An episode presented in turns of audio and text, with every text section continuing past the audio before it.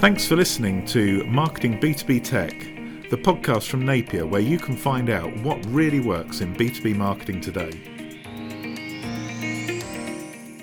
Welcome to Marketing B2B Technology, the podcast from Napier. Today's guest is Chris Rack, who's the CEO of MRP. Welcome to the podcast, Chris.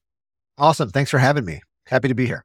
It's great to have you on. Now, we always like to start off, let's just learn a little bit about yourself and your career journey. So can you give us a bit of background on how your career's developed over the years? Yes. I mean, I started out in sales in roughly 2004. I entered the B2B demand generation space, 2006, 2007. I've been through a couple different roles, ranging from I was a BDR at one point. My last tenure was at a company called Demand Science for 6 years as the chief revenue officer. That company grew from very small, roughly 6 million, to up over 100 million in that 6-year time frame. I started as the CEO of MRP May of this year, so I'm right around 7 months in and really enjoying it so far. That's awesome. I mean, let's dive straight into MRP. Can you tell us a little bit about what the company does? Yeah, so we're a demand generation solutions provider, primarily in the B2B technology and enterprise space. So the core of what we do well is I like to say we make the haystack smaller, right? So we have a nice piece of technology that identifies companies that are showing propensity to buy across roughly 700 product categories. And then, unlike most vendors in this space who just deliver that data and let the marketing team kind of do what they do with it, we monetize through a series of solutions or services to drive, in essence, what are leads for the B2B technology marketers. So top of funnel leads all the way down to, very down funnel leads driven by my US-based call center in Philadelphia. So I guess that probably describes it as simply as I can. So it's interesting. So it sounds like you're a mix between marketing technology all the way down to actually execution with the call center. Is that right? That is correct. I found over my career is that there are so many marketing tech products and the stack is so big that it can be a bit daunting for a marketer to take on a new technology. It can also take a lot of time to implement, and there's some costs associated there. So we monetize on the services end of it because it's generally easier to execute on, right? And we can do it on, more per lead or more per monetization basis, which a lot of customers in our space like. That's sounds like a really good solution for a lot of marketers who maybe are time pressed. They want good results. You talk about the database. Can you give us a little bit of background about what you're doing to understand this propensity to buy? I mean, how do you know whether someone's ready to buy? So you've probably heard of the phrase intent. It's quite the buzzword over the past 2 or 3 years. So we're not dissimilar. I believe that a little differently that most vendors have a single source of intent that they'll leverage across their data set, right? Whether it's a bid stream or website engagement across a network of sites or something of that nature. I believe that intent or true signals should be aggregated. So I have 2 or 3 proprietary sources, right? Some of them are, I call it a voice verified intent, where we listen to calls and we understand based on, the call center, what B2B decision makers are buying based on those calls. We have an email engine that kind of disperses case studies out into the space, right? We track engagement with those case studies because, again, they're a bit more down funnel than just regular website engagement. And then I partner with 2 of the 5 largest review sites to ingest their data into my algorithms as well. So by aggregating multiple sources of intent, I can drive a solid volume of folks who I know are interested, but I also eliminate the false positives. The biggest issues with intent providers is that they're too singular focused. So you'll find a lot of people who you think they have intent, but they just don't because it's not cross-verified. So my tech is built to ingest as many signals as I can. And I'm always building new ones, partnering with new companies and trying to ingest as many different types of signals as I can to identify with the highest propensity what companies are actually in market across software and technology categories. That's interesting. I mean, are there particular categories that this works, well for? I mean, quite often the review sites, for example, you mentioned, they're pretty focused around SaaS products. Is that something that the system works really well for? Or is it applicable across a broader range? They're pretty focused on SaaS products and tech products because that's where most of the spend is right now. And SaaS and technology tend to be fairly progressive in how they market, right? I do believe the next wave from a B2B marketing standpoint, especially in the technology, is all of the other industries and categories that haven't quite been as developed as tech and SaaS, right? So, I mean, I have a friend who works at a $3 billion packaging company, and their marketing and sales team still uses Excel, right? So, you know, there's hundreds of millions of dollars being spent on events in packaging and manufacturing and some of these, I guess you would say, less innovative, right, marketing teams and sales teams that I think is like the next step forward. So again, that's why I'm focused on many different types of signals, because in the B2B tech space, you know, they might see a lot of value in website engagement and review sites. But in the procurement space, I might want to partner with an event company, right, to be able to track what companies have been or attended events in the past 6 to 12 months, right? So what I'm doing is leaving myself open options to be able to ingest and aggregate signals that might work for different industries or different products or different solutions better. I'm presuming that's always going to be a work in progress. There's always new sources of intent.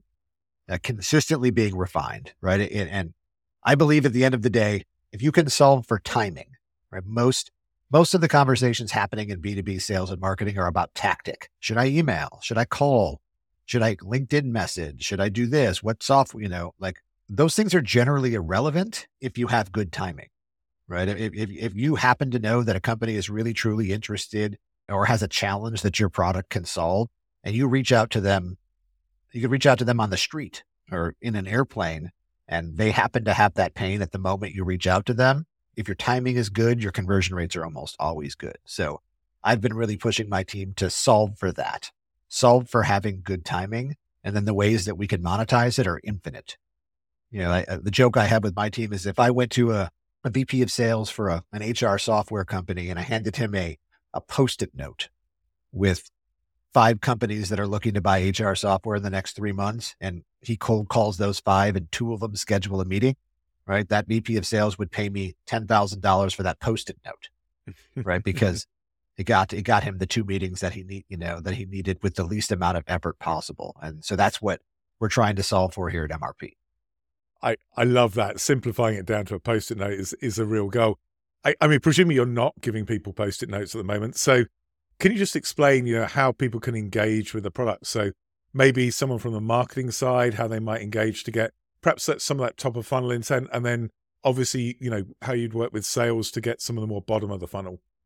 Yeah. So on the top of the funnel, we have a pretty dynamic content syndication engine, right? So B2B marketers are giving us their content. We disperse it via email across our engine, and we're generating leads on a CPL basis that go into that top of funnel. And in the mid/bottom, I have a pretty innovative direct mail solution, like actual physical mailer that connects to a digital landing page where we're able to capture both survey and, you know, request for sales call information that customers are really loving right now because the desktop or the screen is just so crowded, right? And to be honest, the mailbox isn't crowded right now. So we're seeing a lot of great conversion rates with customers leveraging that turnkey physical mailer. And then I have 2 call centers, one in Philadelphia and one in Belfast. So for my US customers, I provide really high quality voice verified BANT type leads driven by a US call center with very talented, high skilled callers, right? Which is unique in my space because most of the calling teams these days are outsourced. And then in Belfast, I do about 6 languages across Europe as well. So being able to do that. And again, similar style, you know, high quality, long tenured, you know, outbound phone callers who are generating leads that have high propensities to convert into meetings and deals and pipeline because of the quality of them. They're not cheap, right? You know, that particular solution isn't the bargain basement per lead, right? But if you're a customer in the space looking to drive quality and not quantity, right, then it's an amazing solution that we see a ton of success with as well. That's really interesting. I'd like to go back to what you said about the middle of the funnel. You mentioned postal mailings. Before COVID, people were starting to see postal mailings working really well. And then obviously, as everybody moved to work from home, postal became harder. So how are you seeing postal mailings work now? Do you see people coming back to the office, or are you having to find home addresses for people?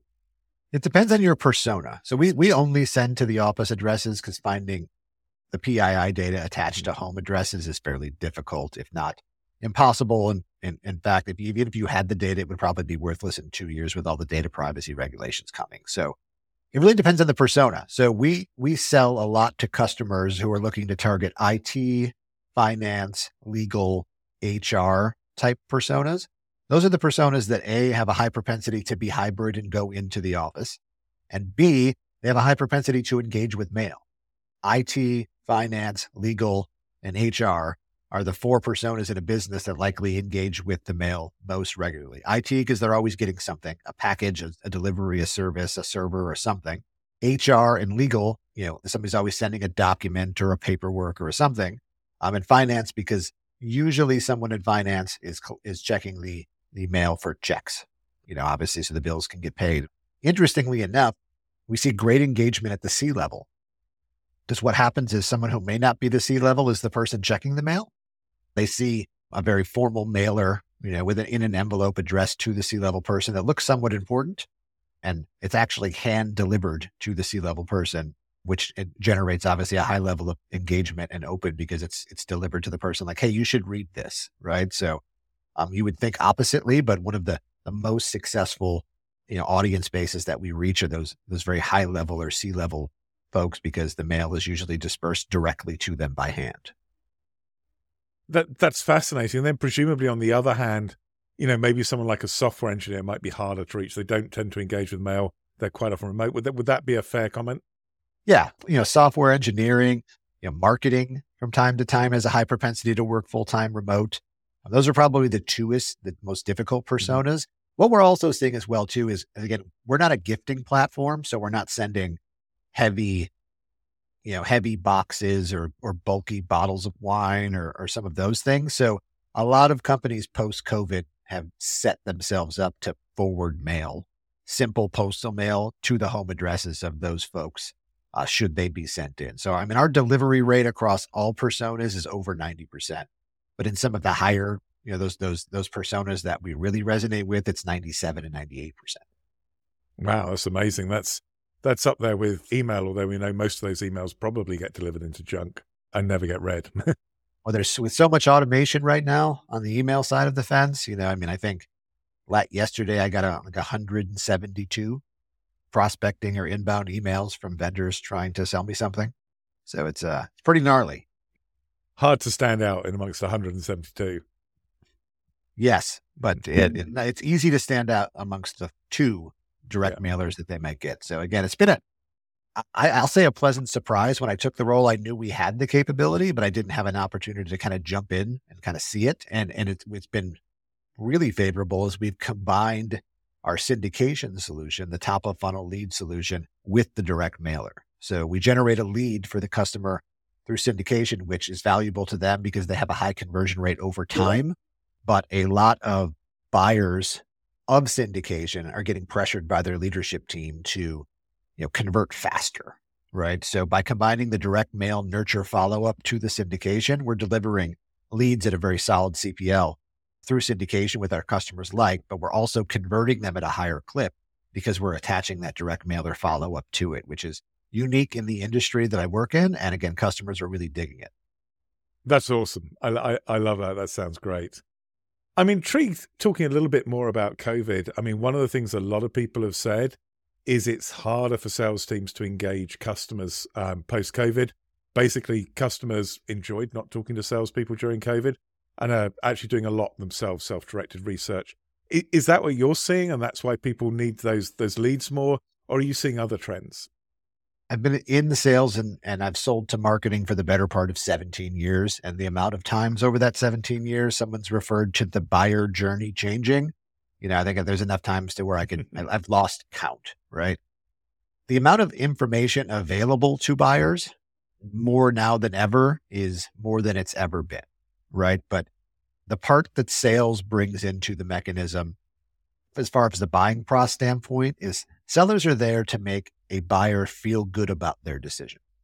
And if you're a great seller, you have the expertise and the amount of knowledge to make a recommendation to that customer that makes them feel secure in the decision to sign that paperwork with.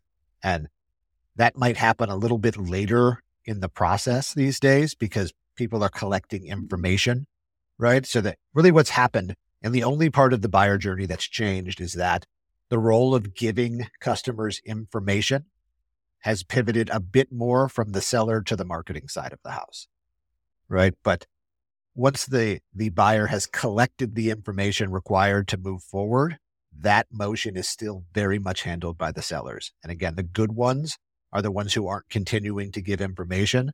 The good sellers are the ones who are making the recommendation that makes that prospect feel comfortable and good about their decision. And that's the real difference in this, this consistent narrative of the buyer journey changes. It's really just a simple, small pivot in whether sellers are disseminating information or marketing, right? And that's the difference between 2004 and 2024. Interesting. I think that's a really neat way of looking at some of the changes we've seen is it's just a slight pivot between sales and marketing. I love that. Looking at the product, I mean, I'm interested. Lead generation, it can span a huge range of costs. And obviously the quality of the lead spans an even vaster range of qualities. You've obviously indicated you're at the top end. So is working with MRP, is that an expensive thing you need to be a big company for, or can you address the needs of some of the smaller startup companies? I mean, I have large customers, that are Fortune 100 technology companies that are 7-figure commitments annually. I have small companies that are simply looking to just begin their outbound journey or begin their inbound journey, right? So a commitment can be as low as $15,000 a quarter, right? Or as high as, $15 million annually. The only real qualification point for working with an MRP is that you sell B2B products, right? I don't do B2C. And the most difficult part for me is when I'm generating my own leads and navigating paid search and all that. Like keywords like lead generation mean 17,000 things, ranging from I'm looking for mortgage leads to roofing leads to plumber leads to LinkedIn. Like again, the term lead generation is so vast that it becomes sometimes difficult to navigate, the type of lead generation that we do because there's so many different types of quote unquote lead providers out there. Yeah, absolutely. I think that's a real challenge, that range of what lead generation means. I mean, how do you market MRP? Is it primarily through search where people are actually looking for a product, or are you doing other things to promote the company? So we most certainly practice what we preach. All of the products that I've described here, we use, right? So I send monthly direct mailers to targeted groups of people. I have outbound callers from my Philadelphia call center, my Belfast call center that are hooking interested BANT type leads that my BDRs follow up on. I do syndication that I nurture and score up to the point where my BDR team is looking, so all of the things that I sell, I do, which is wonderful, right? There's nothing better than selling someone. And they're like, well, how do I know it works? And I say, well, I'm talking to you, aren't I? Right.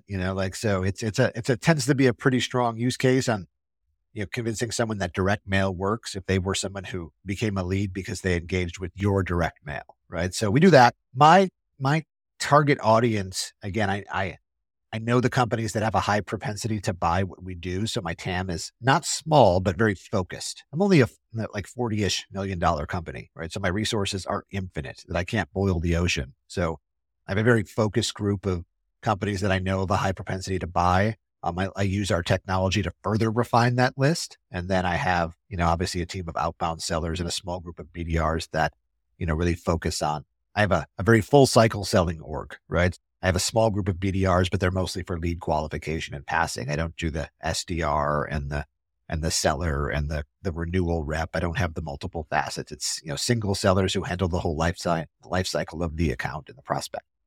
Yeah. Again, keeping it simple, right?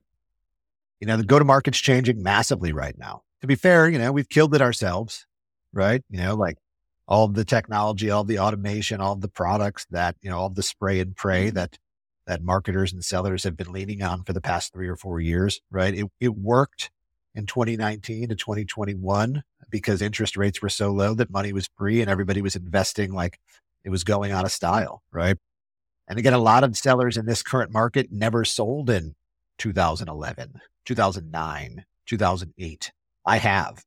So people are always like, when's it going to go back? And I'm like, it's not. This is it. Like, this is what sales is actually like before money was free. So, what we're seeing now is really what I call like a thinning of the herd of sellers and marketers and revenue teams for those who are actually have the skill set, dedication, and, again, general focus to be able to be a career seller or marketer, right? Those are the ones that are emerging to the top right now. And those who don't, who just happen to be in the right place at the right time in 2021, are going to be slowly, working themselves out of revenue teams. And that's a bit of a warning for people in careers then. They've got to learn what the new reality is, or maybe not the new reality, because obviously it was a reality back in 2011 as well. Chris, this has been really interesting. Before you go, there's a couple of questions we always like to ask people. You're doing a lot in terms of helping marketers find leads and really almost expanding what marketing does versus sales. I mean, what would be your advice to a young person who is thinking of a career in marketing? Play the long game. Marketing isn't an instant thing. Your leadership is always going to continue to push you to try to solve things very fast and quickly. And with that comes my second piece of advice: learn how to manage up. Like, setting expectations is the most valuable thing to do as a marketer, right? And what happens is why most tenures of marketers, especially marketing leaders, is so short is because they're just not great at setting expectations. They overpromise, which thus sets them up to underdeliver. And then, things don't work out. But you have to be able to sit down with your executive team and say, hey, this is going to take time. And if that doesn't work for you, I'm not your person. That's great advice. I think not only for somebody new to marketing as a career, but people already in marketing.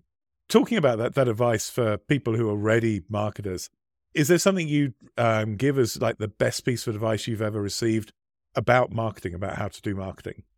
The best piece of advice I've ever received was from one of my earlier mentors. And it's, learn how to say very complicated things in very simple ways.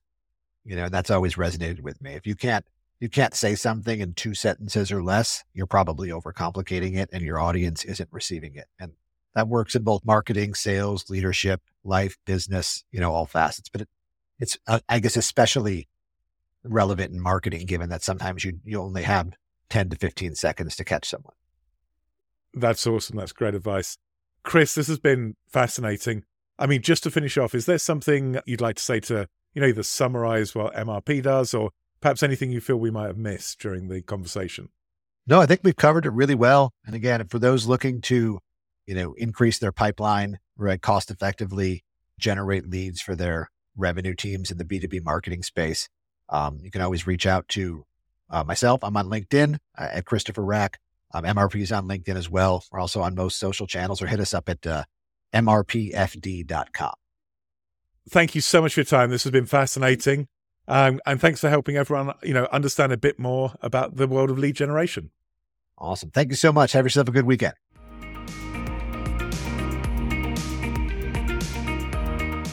Thanks so much for listening to Marketing B2B Tech. We hope you enjoyed the episode, and if you did, please make sure you subscribe on iTunes or on your favourite podcast application.